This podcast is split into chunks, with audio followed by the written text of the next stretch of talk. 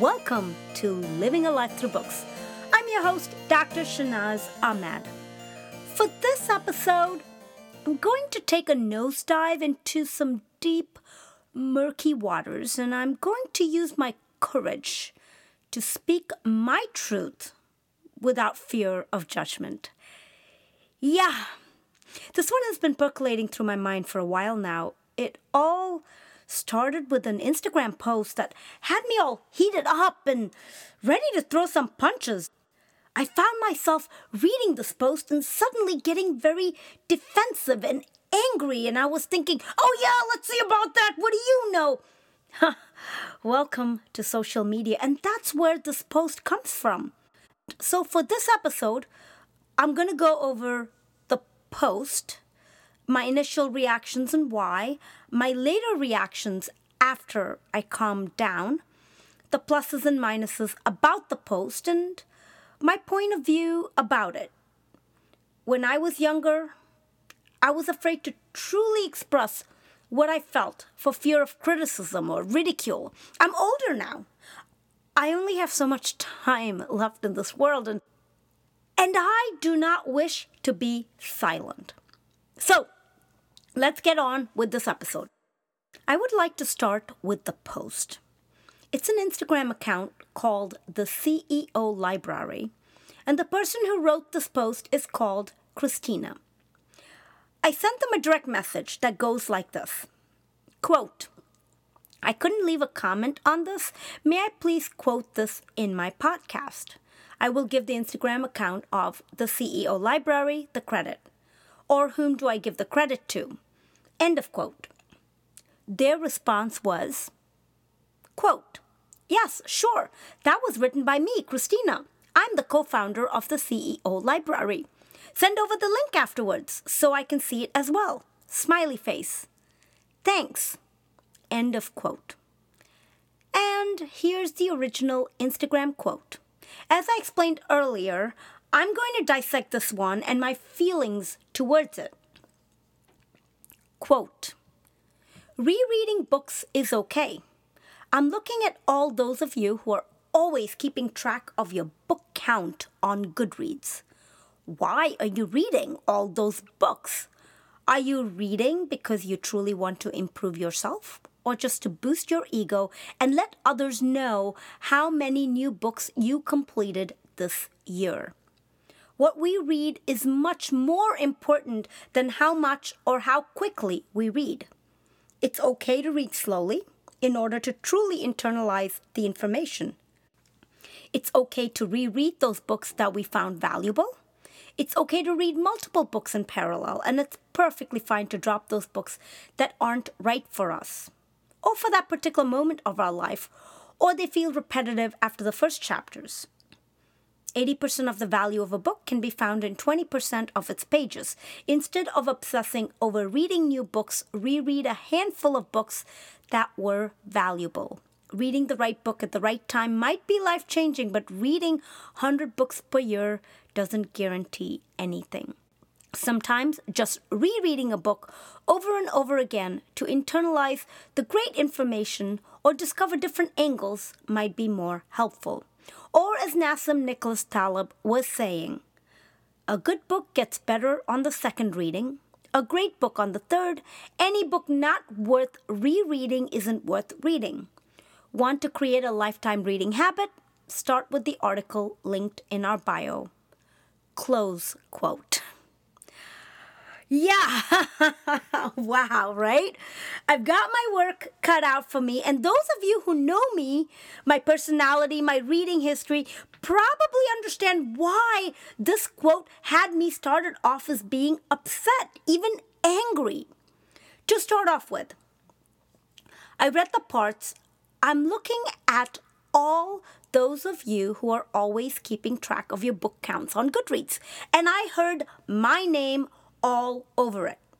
I felt fingers pointing at me and accusing me, and I felt unworthy suddenly, like I was wrong and they were right, and I felt a need to lash out. How dare you? Don't judge me. You know nothing about me and my book counts. Besides, if I want to keep a book count, that's my business. And then there was the next line Why are you reading all those books? Are you reading because you truly want to improve yourself or just to boost your ego and let others know how many new books you completed this year?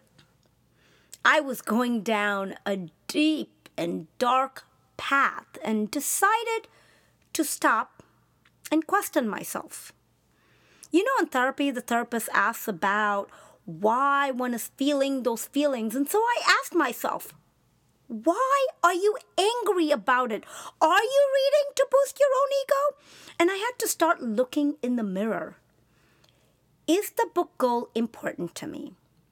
Why do I have a book goal? And through introspection, I calmed down and could see both sides of the story. It took me a while though First off, personally, I have a book goal because it keeps me consistent. I want to measure my growth through reading. I feel I'm very ADD and it helps ground me. Book goals help me remember to slow down in life, to take time to read. Reading is important to me, both as a sense of relaxation and as a sense of growth through learning. And that leads to the next part of this whole quote Are you reading to truly improve yourself? I feel a lot of people on Goodreads also read fiction novels. Goodreads is not a self help motivation business only platform. Is someone reading a novel to improve themselves? Maybe maybe not. I like to read novels to chill. Also, sometimes we can learn through stories and storytelling. It's an essential part of our humanity. So, reading doesn't have to always be only to improve oneself. Lately, I've been reading a lot of self help or nonfiction, and I feel the need to just read some books for fun. And there's nothing wrong with that. As far as ego is concerned, well, the truth remains that we all have an ego, and perhaps some read to boost our egos, and some just to read and track. Either way, it's the person's own reflection. Who am I to judge and say that someone is reading because of ego, and that if they were doing it that way, to imply something less about them? Also, if someone wants to show off how many books they have read as an achievement, why not. We celebrate different achievements by people, so why not celebrate people for how many books they've read rather than look at them and judge them and state they are doing it for ego? I don't know, this whole coin can have a different side. Also, when it comes to the self help motivation business category, sometimes when a person has read more number of books, it gives them some credibility. I'm not saying it's right or wrong, just that in our world, and in our perception, we tend to value people who have read more. There was mention of what we read is much more important than how much or how quickly we read. That is true, I feel. What you read is quite important, especially when it comes to the self help genre. And sure, I feel that everyone reads at different speeds, everyone absorbs information and books differently based on what they know and what they don't know. So there is a valid point there. And then the quote talks about rereading books. My first thought, sure, why not? It's totally okay to reread. I did a podcast episode on this. It was episode five that came out on October 15th called The Reread. I think at that point I was still processing and growing through reading challenges. But anyway, talking about rereading, I feel it depends on the category. Some novels are read once and move on. Sometimes we want to read the story again because it was so much fun, and that's okay too. Just find that there's so much out there that I would prefer to not reread as much. However, I have mentioned in the past on my podcast that rereading is something that I reserve more for the self help business motivation categories, and that ultimately leads me to why I calmed down about this whole post. It was written by the CEO Library.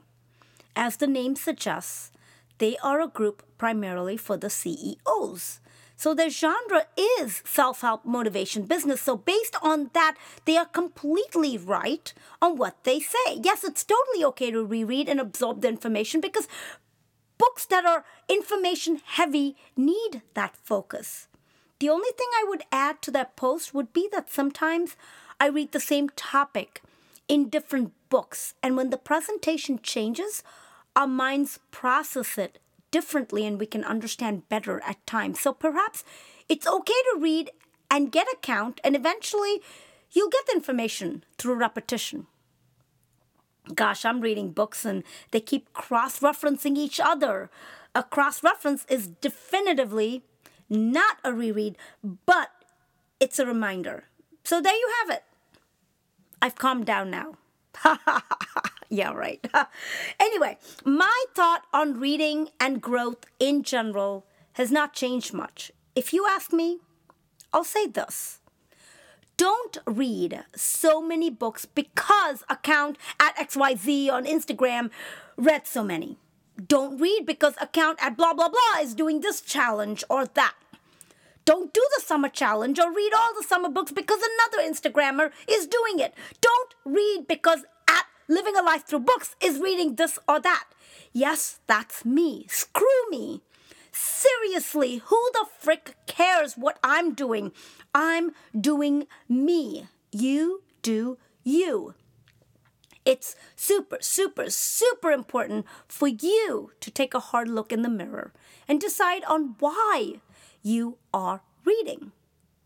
I'm not really bringing up the why because of Simon Sinek, but every time I mention a person's why, I feel like I have to mention Sinek. He wrote the book on Start With Why, which I talk about in an earlier episode, and he's huge about organizations talking about their why for their customers. This is reading. This is not an organization. This is an individual level and an individual project. And with all that said, you need to know why you read. What does reading give you? Now, if you are reading to brag about the number of books you are reading, then it's totally fine. That's your why. You want bragging rights, and who am I to tell you that you cannot or should not have reading bragging rights.